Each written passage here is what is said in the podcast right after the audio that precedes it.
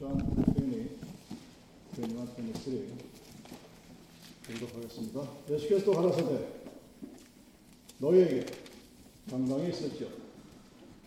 아버지께서 나를 보내신 것 같이 나도 너희를 보내는 이 말씀을 하시고 저희를 향하사 숨을 내쉬며 가라사대 성령을 받으라. 너희가 뉘 죄든지 사하면 하여 질 것이요. 네 죄든지 그대로 두면 그대로 있으리라 하십니다. 네. 나인 목사님 말씀 선포하시겠습니다.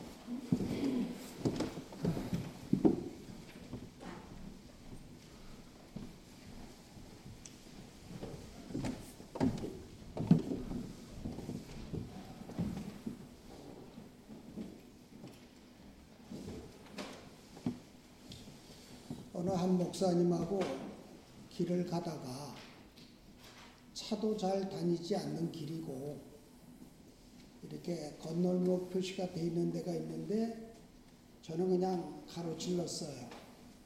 근데 이 목사님은 고집을 피우고 그 건널목으로 건너요. 아니 차도 없고 사람도 없고 그냥 아, 그런 데는 중간에 건널 수도 있지 않은가 라고 생각해서 아유 좀 사람이 답답해 그랬더니 저한테 하는 말이 목사님 일로 건너라고 표시해 놨어. 어느 말이 맞을까요?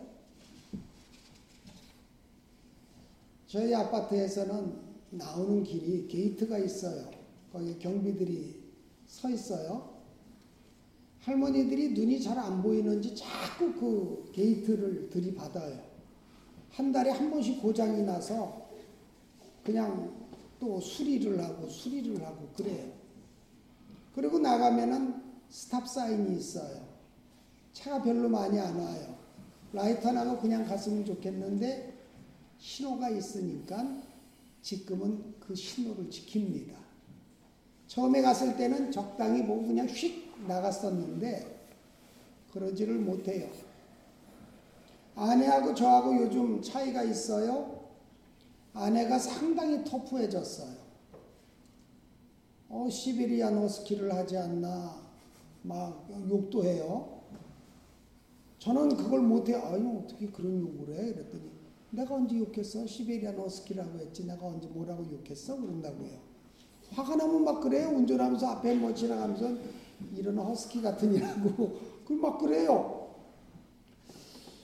어, 턴파이크를 달리다 보면 저는 딱 속도를 크루즈로 고정해 놓고 운전을 합니다.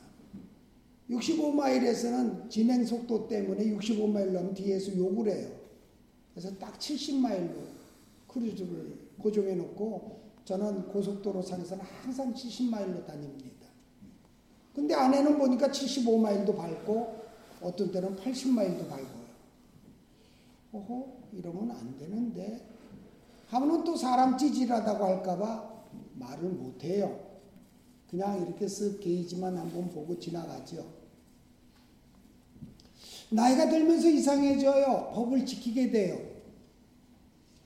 30대 목사할 때는 상황에 따라 거짓말도 했어요. 어느 집에 신방을 갔는데 애가 들어가면서 그래요. 아빠한테 아빠 목사 개새끼 왔어 그래요. 그 말은 내가 없을 때 목사 그 새끼 이 소리를 잘했던 거예요. 그러니까 애가 들어가면서 들은 대로 아빠 목사 새끼 왔어. 이렇게 말이 나오는 거예요. 근데 이게 30대 때는 저도 그렇게 했어요. 근데 나이가 들면은 아 진실이 아닌 거를 얘기 안 하려고 하고 말씀대로 살려고 노력을 하고 100%는 다 살지 못해도 90%는 살아야 되지 않을까? 또 며칠을 더 살면 95%는 살아야 되지 않을까? 100%에 가깝게 살아야 하지 않을까? 이런 생각을 또 해봐요. 아주 젊은 시절 망나니로 살던 사람이 죽음을 맞이하게 되었어요. 이 사람은 이제 해놓은 게 아무것도 없어요. 마지막 죽음을 맞이해요. 거기서 유언을 해요. 근데 유언에 거짓이 들어갈까요? 아무리 사기꾼 노릇을 했고 거짓말을 한 사람일지라도 자기가 마지막 죽음을 맞이하고 임종을 할 때 유언을 남기는 그 말, 자녀들한테 남기는 그 말, 그 말만큼은 정직할 것이라고 저는 생각을 해요. 다 거짓말해도 그 말은 거짓말 못해요. 그러니까 마지막 하는 말이 얼마나 진실할까. 사람이 나이가 들어가면서 점점 보수화되어져 가고 생각이 고착화되어지는 것 이것은 경계를 내야 되지만 사실이 아닌 것을 이야기하지 않으려고 하는 그 노력만큼은 예수님을 또 조금은 닮아가는 모습이 아닌가 이런 생각도 또한 해봐요. 여러분 예수님께서 33년을 사셨어요. 30년 동안은 성장의 과정이었고 3년 기간을 공생애라고 해요. 40일 동안 금식하시고 나서 예수님의 공생애가 시작되었어요. 예수님이 산상보훈도 말씀하셨고 수많은 말씀을 증거하셨어요. 근데 예수님이 하신 말씀 중에 가장 중요한 말씀이라고 여겨질 것은 부활 후에 하신 말씀일 거예요. 오늘 본문 19절에 보면 이 오늘 본문에 기록된 내용이 예수님이 안식하신 후 다음 날 부활하신 후 그날 저녁에 말씀하신 것이니까 주일 저녁에 하신 말씀이에요. 유대인들이 토요일 날 해질 때부터 어, 금요일 날 해질 때부터 토요일 해질 때가 안식일이잖아요. 그러니까 하룻밤 지냈으니까 그 저녁이라고 하면 주일 저녁이라고 해요. 요즘으로 하면. 주일 저녁에 제자들이 마가이 다락방에 모였어요. 얼마나 두려웠을까요? 예수님은 십자가에 못 박혀 돌아가셨는데 예수님의 왕국이 세워지면 너는 좌, 나는 좌, 우 자리 다툼까지 했었는데 누가 제일 높은 자리에 올라갈 것인가 그거 싸웠었는데 제자들은 그랬잖아요. 겟세만의 동산에서 예수님이 분명히 내 마음이 슬퍼 죽게 되었으니 너희는 여기에 머물러 나를 위하여 기도해다오. 라고 예수님이 부탁하셨을 때 인성으로서 하신 말씀이에요. 내 마음이 심히, 심히 고민하여 죽게 되었으니. 그러니까 예수님도 십자가 앞에서는 인간적 인간적 감정으로는 굉장히 큰 고통 가운데 있었다는 것을 여기서 보면 알 수 있어요. 예수님이 신성으로만 사셨다면 십자가의 고통이 고통이 됐을까요? 하나님이 매달렸는데 여기에 못 박았다가 아플까요? 아니에요. 철저히 인간으로서 못 바뀌신 거예요. 속죄 제물은 그분이 하나님으로서 못 바뀌었다면 그거는 굉장한 사기가 되는 거예요. 인간으로서 못 바뀌셨고 인간으로서 찔리셨고 인간으로서 달에도 못 바뀌시고 조롱을 당하시고 그 순간을 넘으실 때 인성이신 예수님께서 우리한테 하신 말씀이 예수님도 고난을 받으셨으니 고난받는 우리를 어, 체휼하신다. 극률히 여기신다. 라고 하는 말을 하시는 거예요. 예수님은 최상의 고통을 다 당하셨어요. 그리고 그 고통이 바로 내 죄 때문에 내 죄값을 들이시기 위한 예수님의 행위였다라고 하는 것을 우리가 압니다. 근데 예수님께서 베드로한테 너, 너, 너 나를 부인할 거야 라고 할 때 예수님 무슨 소리냐고 오게 가면 같이 가고 죽으면 같이 죽겠다. 그때 예수님 하신 말씀, 뭐, 말씀이 뭐예요? 네가 다 굴기 전에 나를 세 번 부인하리라. 그 말씀과 같이 예수님을 부인했잖아요. 베드로라고 하는 사람 오늘날로 우리의 형으로 바꾼다면 아마 오영피를 가지고 있었을 것 같아요. 굉장히 다혈질적이죠. 예? 예수님 계시다면 물에 뛰어들어가서 그냥 막 예수님 앞에 먼저 가려고 하고 아 가지고 죽으면 같이 죽고요. 우리 남자 대 남자로 아내의 의리가 있습니다 하고 그렇게 장담을 했는데 상황에 따라 여지없이 무너진 게 베드로 아니었습니까? 바울을 표현하자면 아마 B형 정도 되지 않았을까? 요한을 표현 요한을 표현하자면 아마 A형 정도가 되지 않았을까? 성격을 구분해 보면 그래요. 그런 책이 또 나와 있어요. 열두 제자를 피형별로 나눠서 누구는 어느 형이었을 것이다. 라고 하는 그 책이 하나 있어요. 옛날 책 중에는. 예수 예수님이 마지막 부활하신 후 그날 저녁에 새벽에 부활하시고 그날 저녁에 다락방에 모인 제자들 수군거리고 두려워하고 있는 그 제자들 베드로는 가슴을 쳤을 거예요. 내가 죽일 놈이다. 내가 같이 죽겠다고 했는데 예수님 모른다. 저주까지 했어. 그 베드로의 심정은 처참했을 거예요. 내가 아마 예수님이었다면, 내가 선생님이었다면 딱그 제자들 모임 가서 귀싸대기한테 들어, 야, 너 나하고 같이 죽는다며? 이랬을 것 같아요. 근데 예수님이 오셔서 첫 마디가 뭡니까? 샬롬. 죄를 짓고 두려워하는 나에게 와서 야단치고 책망하고 때리시고 너 내가 그럴 줄 알았어. 이것이 아니라 첫 마디가 샬롬. 너에게 평강이 있을지어다. 요한계시록 2장과 3장에 보면은요. 일곱 교회에 대한 서신을 보면 첫 번째로 무조건 칭찬이었어요. 네가 이런 이런 것은 참 잘했다. 그러나 한 가지 책망할 것이 있노라. 처음 사랑을 버렸다. 그게 예수님의 교훈이에요. 무조건 잘못한 사람한테 잘못됐다고 한 게 아니라 너 이거는 참 잘했다. 사람이 그러면 귀가 열려요. 잘못한 거 알고 있는데 와서 칭찬부터 하셔요. 그러면 마음이 푸근해져요. 예수님 부인하고 두려워 떨고 있는 베드로에게 다른 말씀 안 하시고 샬롬 너에게 평강이 있을지어다. 오늘 예수님이 우리에게 공통적으로 우리에게 하시는 말씀이에요. 죄 졌을 때 간음죄를 댄 요한복음 9장인가요? 그 여인에게도 너를 정죄하던 자가 더 어디 있느냐? 나도 너를 정죄하지 아니하노니 다시는 죄를 짓지 말아라. 이렇게 기회를 또 주시잖아요. 예수님은 기회를 야단을 치시고 나를 책망하시고 깎아내리시고 징계를 주시고 이것이 아니라 무조건적인 사랑을 먼저 보이신다는 거죠. 두려워 떨고 있는 제자들에게 평강. 샬롬. 너에게 평강이 있을지어다. 예수님께서는 우리에게 늘 성경에 보면 염려하지 말라는 말이 365번이 나와요. 왜 그럴까요? 365일 동안 날마다 평강하고 감사하고 죄를 졌으면 회개하고 반복적인 죄를 짓지 아니하고 다윗이 위대한 점이 있어요. 다윗은 너무 여인을 많이 사랑했어요. 남의 아내도 빼앗아 왔어요. 죽이면서까지 빼앗아 왔어요. 그런데 나단 선지자를 통하여 지적받잖아요.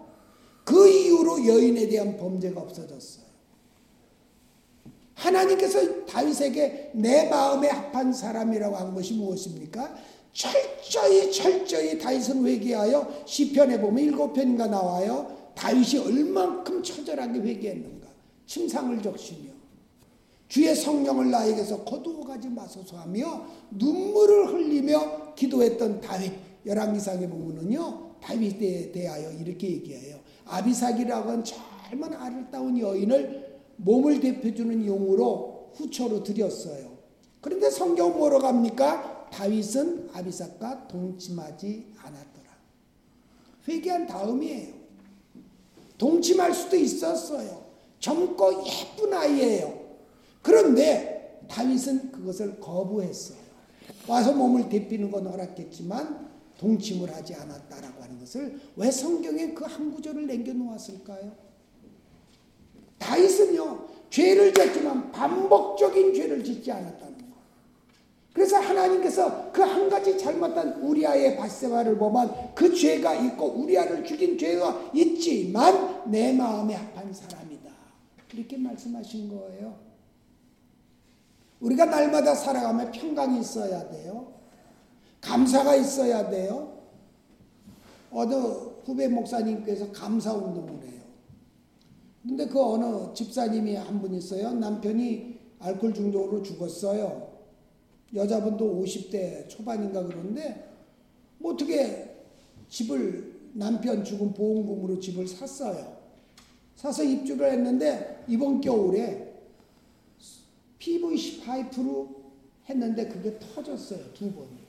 천정이 물이 내리고 바닥에 마루가 물천지가 되고 그러니까 그걸 자기 나, 남편의 뭐저 제분가 누가 그 집을 사라고 해서 그 집을 샀다고 그냥 반이 이걸 사라고 하지 않았으면 안 샀을 텐데 원망 불평이 시작되고 하니까 후배 목사님 그랬어요. 집사님 감사한 것부터 찾읍시다. 감사한 것부터 찾읍시다.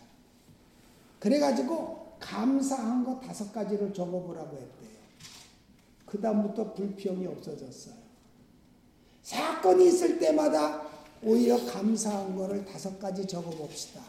라고 하는 운동을 그 교회에서 지금 하고 있어요. 예수님께서 말씀하십니다. 죄를 지은 우리에게도 세속에 빠진 우리에게도 옷이어서 편마디가 야단치신 게 아니라 평강이 있을지어다. 두 번째로 예수님께서 무슨 말씀을 하셨나요? 아버지께서 나를 보내신 것 같이 나이도 너희를 보내노라. 곧 우리에게 모두 하나님의 복음을 증거하는 십자가의 도를 증거하는 선지자로 세우셨어요. 선교사로 세우셨어요. 교회는요, 옆에 교회 다니는 사람 데리고 오는 데가 교회가 아니에요. 믿지 않는 영혼을 어떻게 하면 그 영혼에게 복음이 들어가고 아직 구원받지 못한 영혼이 어떻게 하면 복음을 받아들이고 예수님을 통하여 하나님의 자녀가 될 수 있는지 여기다 관심을 쏟아야 돼요. 많이 모이고 적게 모이는 것이 문제가 아니에요. 적게 모여도 복음을 증가하는 교회는 건강한 교회예요. 내 주변에 사람이 없어요. 아니에요. 옆집부터 훑어보세요. 우리 교회만 꼭 데려올 거야 아니라 구원이 목표라고 한다면 믿지 않는 할머니가 옆에 산다? 간단해요. 가끔 먹을 것 갖다 드려요. 건강하시죠? 말동무만 되어 주어도 할머니들은 웁니다. 왜요? 말할 사람이 없기 때문이에요. 자작스 얘기 들어주는 거예요. 봤다고 하고 손 만져주고 음식 갖다 주고 그리고 나중에 가서 우리 교회 한번 같이 갈래? 하면은 안 따라올 할머니들이 있을까요? 외롭기 때문에 나이 든 사람들은 다 따라옵니다. 세 번째는 예수님께서 무슨 말씀을 하셨나요? 숨을 내어 쉬시며 성령을 받아라. 그럼 그 당시에 열두 제자는 성령을 받았나요? 안 받았나요? 베드로 성령 받았나요? 안 받았나요? 신학적 논쟁이 이 구절에서 있어요. 성령을 받았다라면 예수님을 주로 시인할 때 성령이 오셔서 우리를 거듭나게 하기 때문에 이것이 성령을 받은 것이다라고 신학자들은 이야기를 해요.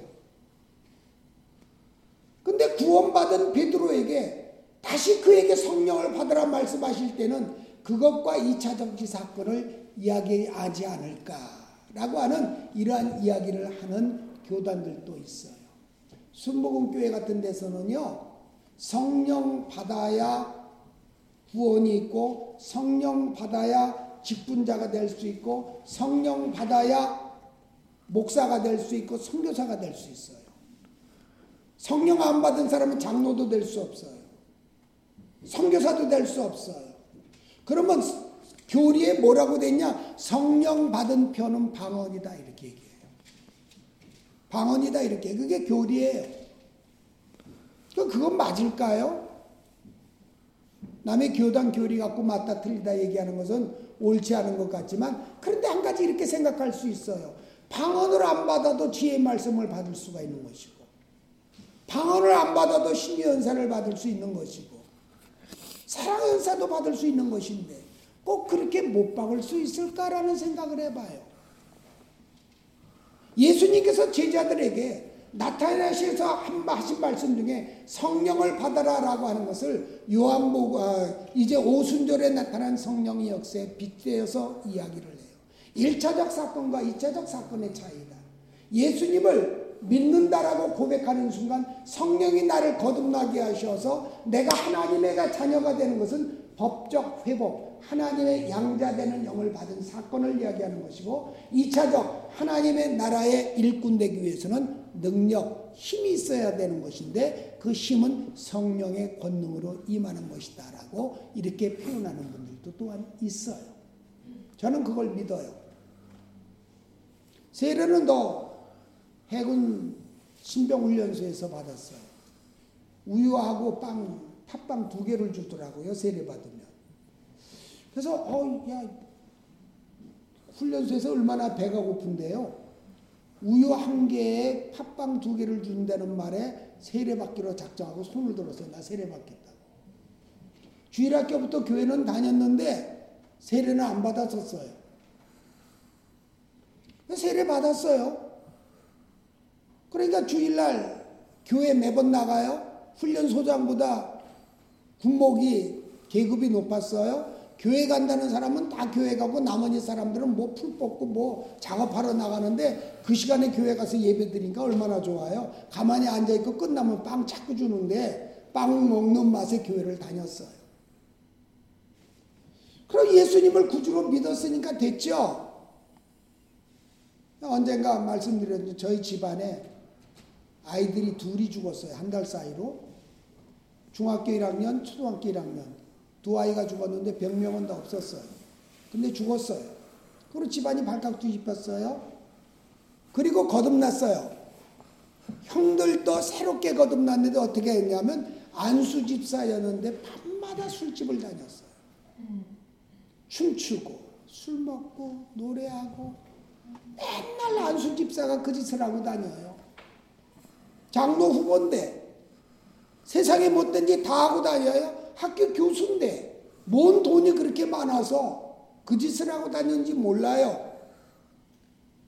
근데 기도하는 권사님들이 당신들 회개하지 않으면 큰일 납니다. 라고 하고 4개월 있다가 아이들 둘이 죽은 거예요. 그럼 우리 집안 발칵 뒤집혔죠.